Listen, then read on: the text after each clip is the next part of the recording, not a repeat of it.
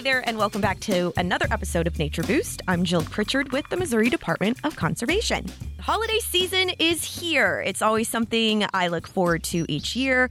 I love all of the food, finding those perfect gifts for my friends and family, and of course, my annual cookie baking day with my mom. But I do have a tendency to overindulge in all things holly jolly. Maybe you're right there with me, um, which is why I do make sure to decompress in nature whenever I can. And it just so happens there is an annual nature watching event in December that I wanted to learn more about the annual Christmas bird count. So, to learn more about the Christmas bird count, I reached out to the best of the best. I'm talking about my birding best friend, Sarah Kendrick. I appreciate you joining me today. I want to talk about uh, this Christmas bird count. We're recording this a week before the bird count gets started. They start on December 14th and it runs through January 6th. Fifth. Fifth. Oh, I was close. I think it would be great to kind of provide some insight into this Christmas bird count. One of the big topics you and I have discussed in the past is about how um, our birds are facing really big declines, and they have been for years. That's right. So since 1970, we've lost about 29% of our birds in North America. So a large study published in the journal Science in September of 2019 quantified the net loss of birds across North America in the last 50 years. And yeah, losing a third of our birds is just a little bit too much to handle. So, a lot of that study, a part of that study, were findings from these long term bird monitoring efforts like the Christmas bird count, as well as the breeding bird survey, which is held in the breeding season in the summer these long term monitoring efforts really fed into that quantification of the net loss over time because the Christmas bird count is the longest running bird census of its kind, monitoring effort of its kind. It's been held since the year 1900. So this this coming session will be the 122nd Christmas bird count. So it's really truly amazing that between the breeding bird survey and the Christmas bird count, there were other monitoring efforts included as well in the analyses we wouldn't know these things without these long term efforts. So, any people getting involved in it and the people who've been doing it for 20, 30 years, you know, doing a Christmas bird count for that long, it's all such important information to gather. So by the time this episode drops, um, the Christmas bird count it will have kicked off the day before on the 14th. Can people still sign up if they'd like to participate?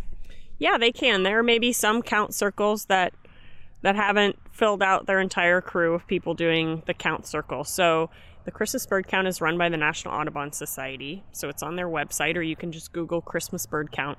And then there's a link to say join the Christmas bird count. It takes you to an interactive map where you can see all of the Christmas bird counts in the state and the country.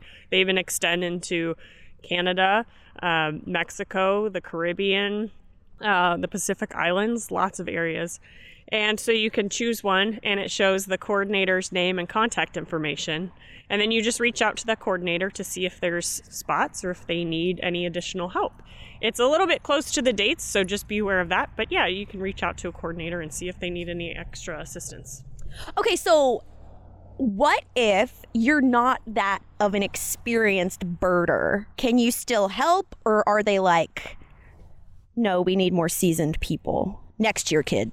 It depends on the count. It'll just depend on the count coordinator and whether they have their whole plan lined out already. Most people will, like the week before. They'll already know all their people going to all the different portions of the count circle. So the count circle is 15 miles in diameter and it's plopped on a map. And the coordinator will arrange with volunteers to come and divvy up the count circle to them. Uh, it's it's a census, which is unlike the breeding bird survey and other long-term monitoring efforts, which means you drive around your portion of the count circle and you don't access, you know, private land if you don't have access, but you go around the count circle and you count every single bird that you see or hear through the 24-hour period from midnight to 11:59 that night on the day of your Christmas bird count. And so I think the Christmas bird count is a great way for new people who do not know their birds to get lots of good experience because you can follow around a group all day and just one of the best ways to learn your birds is to be around other birders who are helping you by pointing out different calls and what the birds look like and I think the easiest way to learn your birds is with a mentor. So spending an entire day, albeit freezing, it, it's definitely extreme birding, especially for a, a newbie. But um, it's a great way to learn your birds to follow some birders around. So it's a 24 hour period that you're Yes. doing this. Yes, so on the count day, um, you can count birds for 24 hours from 12:01 or 12 o'clock a.m. to 11:59 that day. So a lot of people go out before dawn. I go out for my Christmas bird count in Kirksville. Uh, I go out before dawn and you owl. You look for owls and try and check those off your list because they aren't as detectable during the daytime. And you want to get as well, at least I do. Everybody does. You want to get as many species as you can in your count circle in that 24-hour period. Do you get competitive with your Christmas bird count? I think I would be lying to say that I don't, but there are many Christmas bird counts in the state that get many more species than I do. Mostly ones that are around wetland areas, just because wetlands are so, they just support a whole lot of life um, with a lot of water and many more birds. And so our wetland areas in the state support the most species year round. Um, but the Kirksville count is an upland count. Wetlands host a variety can support a variety of species. I think I've got it so skewed in my head that I think Christmas bird count we're just looking for like backyard bird species, but it's I, okay. Owls are cool, so um, you know eagles are big with eagle days. Uh, So do they count as well? Of course, every bird counts. Um, so, yes, every bird counts. And you get such a wide array of species, and especially depending on the diversity of habitats within your count circle, that's where you get counts with a lot of species. Is if you have a wetland and upland areas and fields and backyards and a town and and and and just all the different habitats just increase that species diversity. And so, yes, all different types of species backyard birds, waterfowl, a lot of migrating waterfowl, and a lot of counts find kind of rare species that otherwise may not be found in the area because you're you're spending the entire day searching for different species and scanning wetland areas with scopes and you're out and about and that's where you find that's where you find the birds is when you're Out there. So got to get out there. the birds are out there. So how are you whenever you're at, doing one of these uh, bird counts? How are you collecting the data? Are you is there an app you're putting the info in? Or are you just writing it down and then submitting it, or how does that work? I do multiple approaches. So I am a big advocate of eBird, which is an online database that collects all birders' checklists, and there are hundreds of millions of bird sightings uploaded every year onto eBird. And so it's a great way to track conservation and bird trends, and um, but it's also a way to compile your life list and your different birding checklists. So I make an eBird list for the day. And then also, as part of the Christmas bird count, part of your protocol is you have a data sheet for your count circle that you submit and give back to your coordinator at the end of the day when you're done. The coordinator compiles all of the detections throughout the day, and then they give it to a statewide coordinator, and then they submit it to National Audubon. How long have you been participating in the Christmas bird count? I've participated in a Christmas bird count for probably the last 10 to 12 years. I resurrected the Kirksville Christmas bird count because it had been defunct for about four or five years, and I'm from Kirksville, so I had to do that one.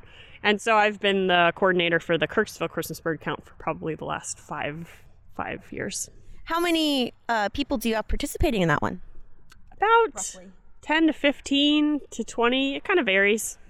That's a good group of people. That's a good amount. I feel like. There are birders everywhere, Jill. Everywhere, even in Kirksville.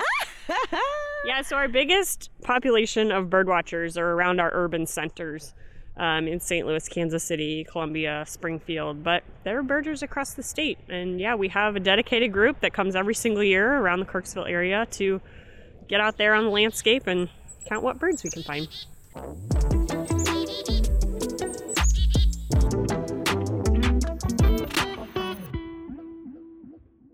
Like you were saying earlier, all of that information once the birders put it in there, it's it really helps in the research efforts to to understand how birds are doing. And like we touched on earlier, their sadly their populations have been decreasing. Um, but again, the citizen science efforts like this is one way that you can help birds. And can we touch on other ways that people can help birds as well with their populations? Great question, Jill. Yeah, so in the wake of the 3 billion birds decline, which is what the paper has kind of been coined, um, a loss of 3 billion birds, or about 29%, there was a big set of actions that uh, Cornell and the authors of the science paper came up with that are online at 3billionbirds.org. It's the number 3, billionbirds.org. They're called the seven simple actions. And I think the ones that we should highlight are the Christmas bird count. One of them is to report your bird sightings, whether that's through eBird, as we mentioned before, ebird.org, or the Breeding Bird Survey, which happens in late May through June, and the Christmas bird count. Yeah, these two long term efforts, the Breeding Bird Survey and the Christmas bird count, were essentially the crux of this study that quantified the net loss of birds. We would not have been able to do that without those two long term monitoring efforts. So these long term efforts are so important just to gauge how our populations are doing, both in the breeding season and for the Christmas bird count in the winter when it's a totally different set of birds, to really keep tabs on how these birds are doing. And it can be very disheartening to me when you think about all these bird declines, but I do think that these seven simple actions and these declines are for a reason, maybe to wake people up and help them to realize that we all got to do something different, even in a little way, hopefully a bigger way. But we all have to band together to just change certain parts of our lifestyle, small or big, to help the natural environment. I think one good way is clearly to record our bird sightings, but there are other changes we can make in daily life um, that are outlined in some of the seven simple actions. You know, treat problem windows where birds fly into your windows. Bird strikes are the second largest human caused area of mortality for wild birds, and it's the simplest, easiest thing to change. If you have a problem window at your home or at the office, every single person has one, which is why it's such a big contributor to bird mortality.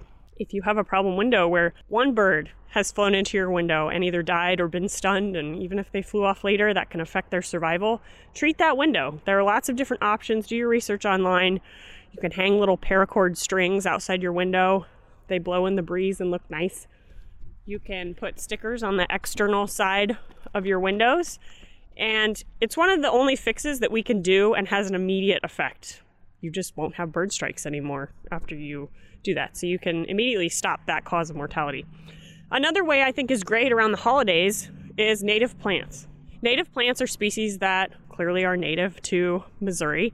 They adapted to our environment, our precipitation, our weather patterns. And so they are plants that take a lot less maintenance, watering, and they get established. And so, one great way around the holidays, I think, is to get a gift certificate for your loved ones and friends for native plants from a native plant vendor. You can find native plant vendors on the grownative.org website.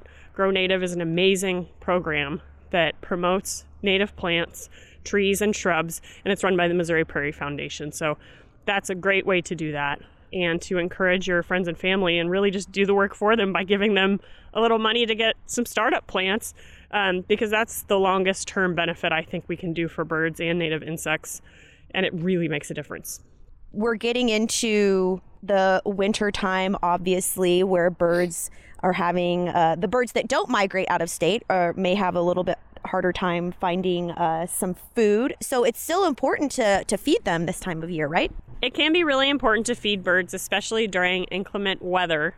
Ice and snow covering the ground for extended periods of time where birds don't have access to seeds on the ground. And so providing that seed in a bird feeder and suet is also very important.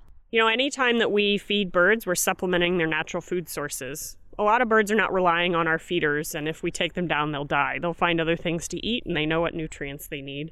But especially when the ground is covered with ice and snow, they may not have many options. Remember, two winters ago, we had about two weeks of sub zero temperatures and ice and snow on the ground, and there was a lot of eastern bluebird mortality.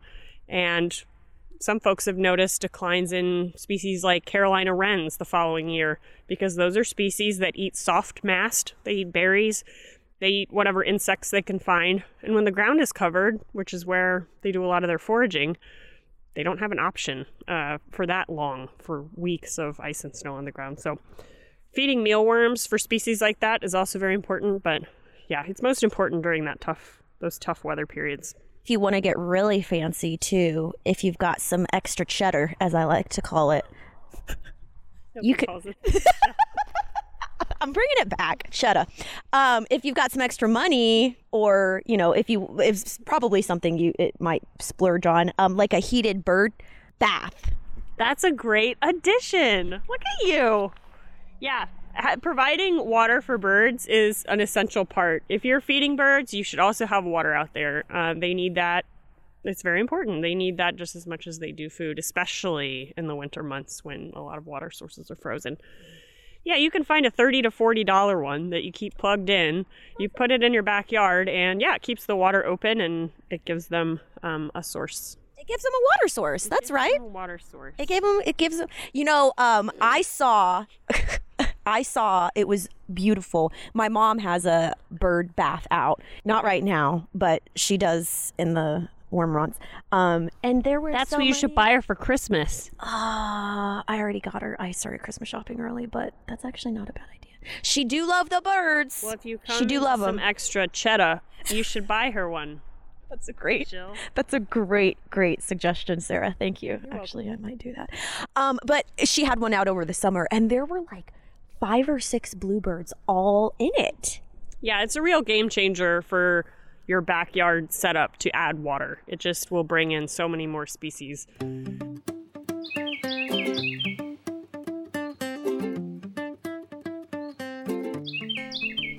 Was that a, a Carolina red? Carolina Wren. Tea kettle, tea kettle, tea kettle. It's really loud. We should go over there and look. Let's go over there and look. Take it all. Take it all. Take it all. Is that Here, what it is? chirp, chirp, chirp, chirp, chirp. There's a red-bellied woodpecker. Yeah, they don't actually have red bellies. They do. No. You just haven't seen a red-bellied woodpecker belly.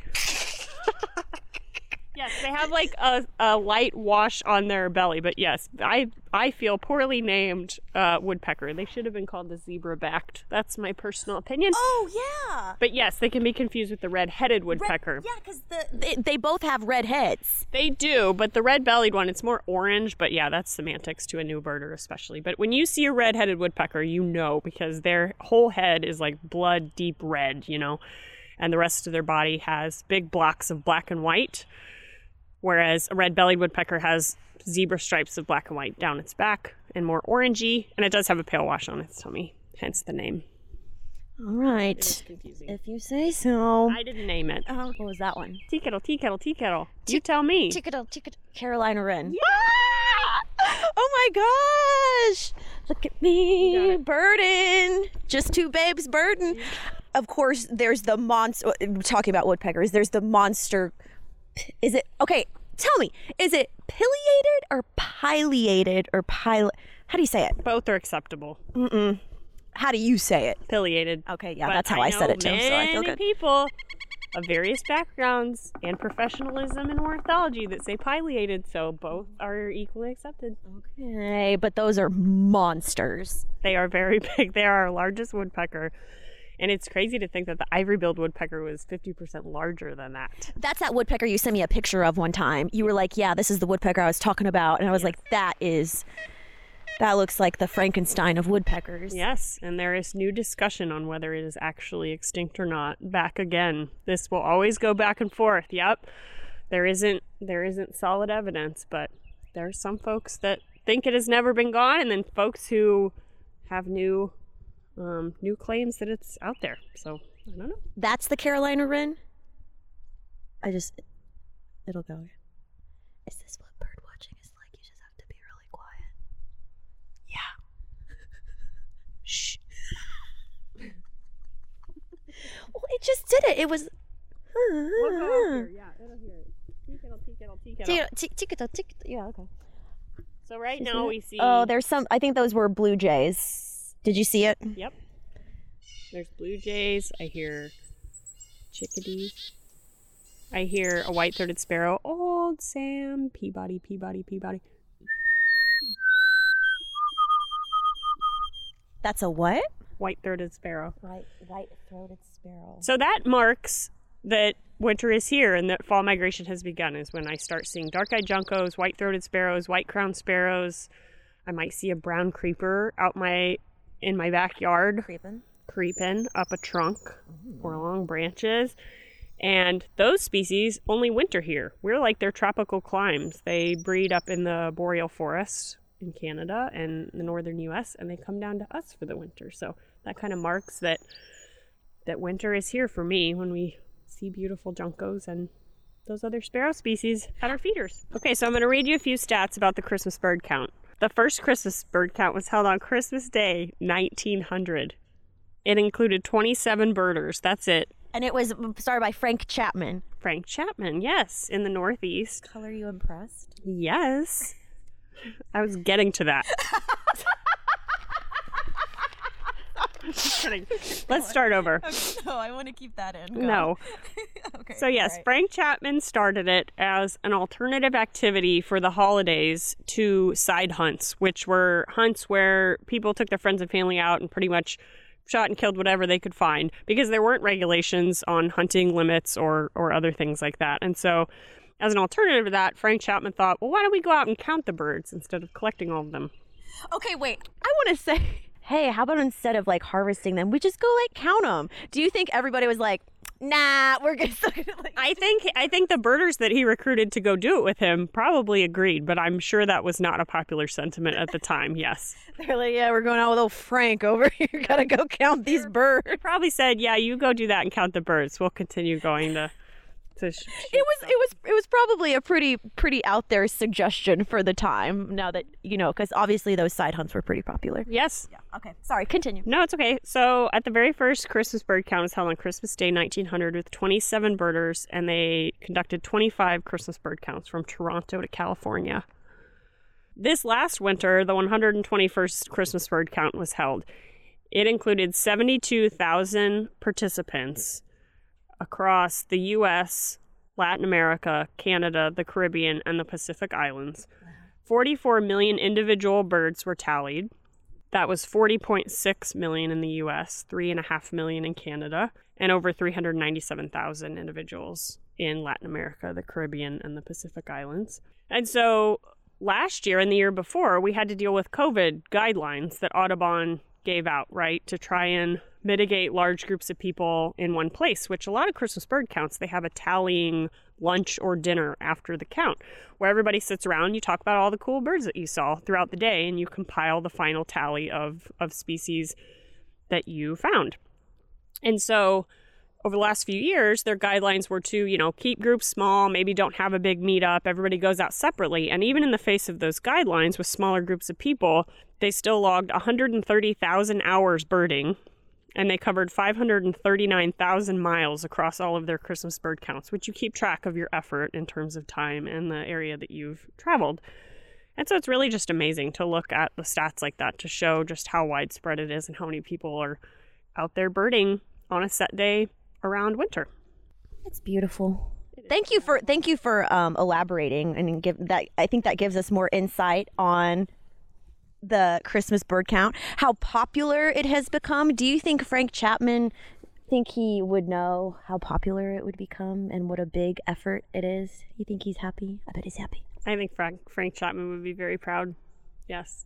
Yeah, and it's really interesting to see how the technology has just changed completely. We all know this over the last even few decades, and that how all of these uh, tallies, even of Christmas bird count bird list, used to be all tallied by hand, sent to a central place, you know, at National Audubon, all tallied by hand, and then a huge like phone book sized book was sent out with all the results. And now it's all online you know so it saves us a lot of time and they're able to disseminate the results a lot easier. You know you even look at ebird and you can put ebird on your phone and you walk around birding tallying the birds from your pocket and it's sent to a central database and we're able to track status and trends abundance and you know, the Cornell Lab of Ornithology and eBird are able to track all that information for science and conservation. It's really interesting. So, really, in other words, it's easier now more than ever to join it and kind of user friendly. Absolutely. Yeah, you can just go online to see where there's a count near you or drive a few hours to go to one or but yeah, just reach out to the count coordinator and see if they're willing to take on new folks. It may be a little late, so give them some grace. Maybe next year is the way to go or to go out with somebody for the breeding bird survey if you're new to it. But yeah, I would just get involved. You know, these bird declines are happening so rapidly, and we've seen such big changes that we all have to do something. And this is kind of a fun thing we can do to contribute to monitoring these birds over time. And we all got to do something real soon, or, or the birds will continue to decline. And none of us want that. You know, birds provide so many important ecological roles, managing pests. You know, birds eat 400 to 500 million tons of insects per year. And that's hard to, for me to even wrap my mind around. But think of what a world would be like without birds managing those insect populations, what it would do to our ag systems, our plants in general, the entire plant community in the world, what would happen? We wouldn't be able to go outside for many reasons. So, birds keep that ecological balance. You know, they scavenge dead things on the landscape, they help manage wildlife and human health disease by removing it from the landscape. So, plus, they're beautiful. They bring so much joy and beauty, and they're just little jewels, you know? They're one of the more beautiful things in life. And if we see that go away, I think we'll all kind of pay for it in some way, whether through just seeing less beauty in the world or many of these ecological jobs they do for us that we may never even know about and understand fully. A big thanks to my good friend Sarah Kendrick for joining me on this episode. If you want to learn more about the Christmas bird count or bird watching in general, visit the National Audubon Society at audubon.org. As we wrap up 2022, I want to thank each of you for listening and supporting Nature Boost. It is always such a joy to record these episodes and explore these topics, and I just hope you enjoy listening to them as much as I enjoy making them. If you have any topics you'd like to see featured on the show, remember you can send us suggestions at missouriconservation.org slash natureboost. I'm Jill Pritchard with the Missouri Department of Conservation, wishing you happy holidays and encouraging you to get your daily dose of the outdoors.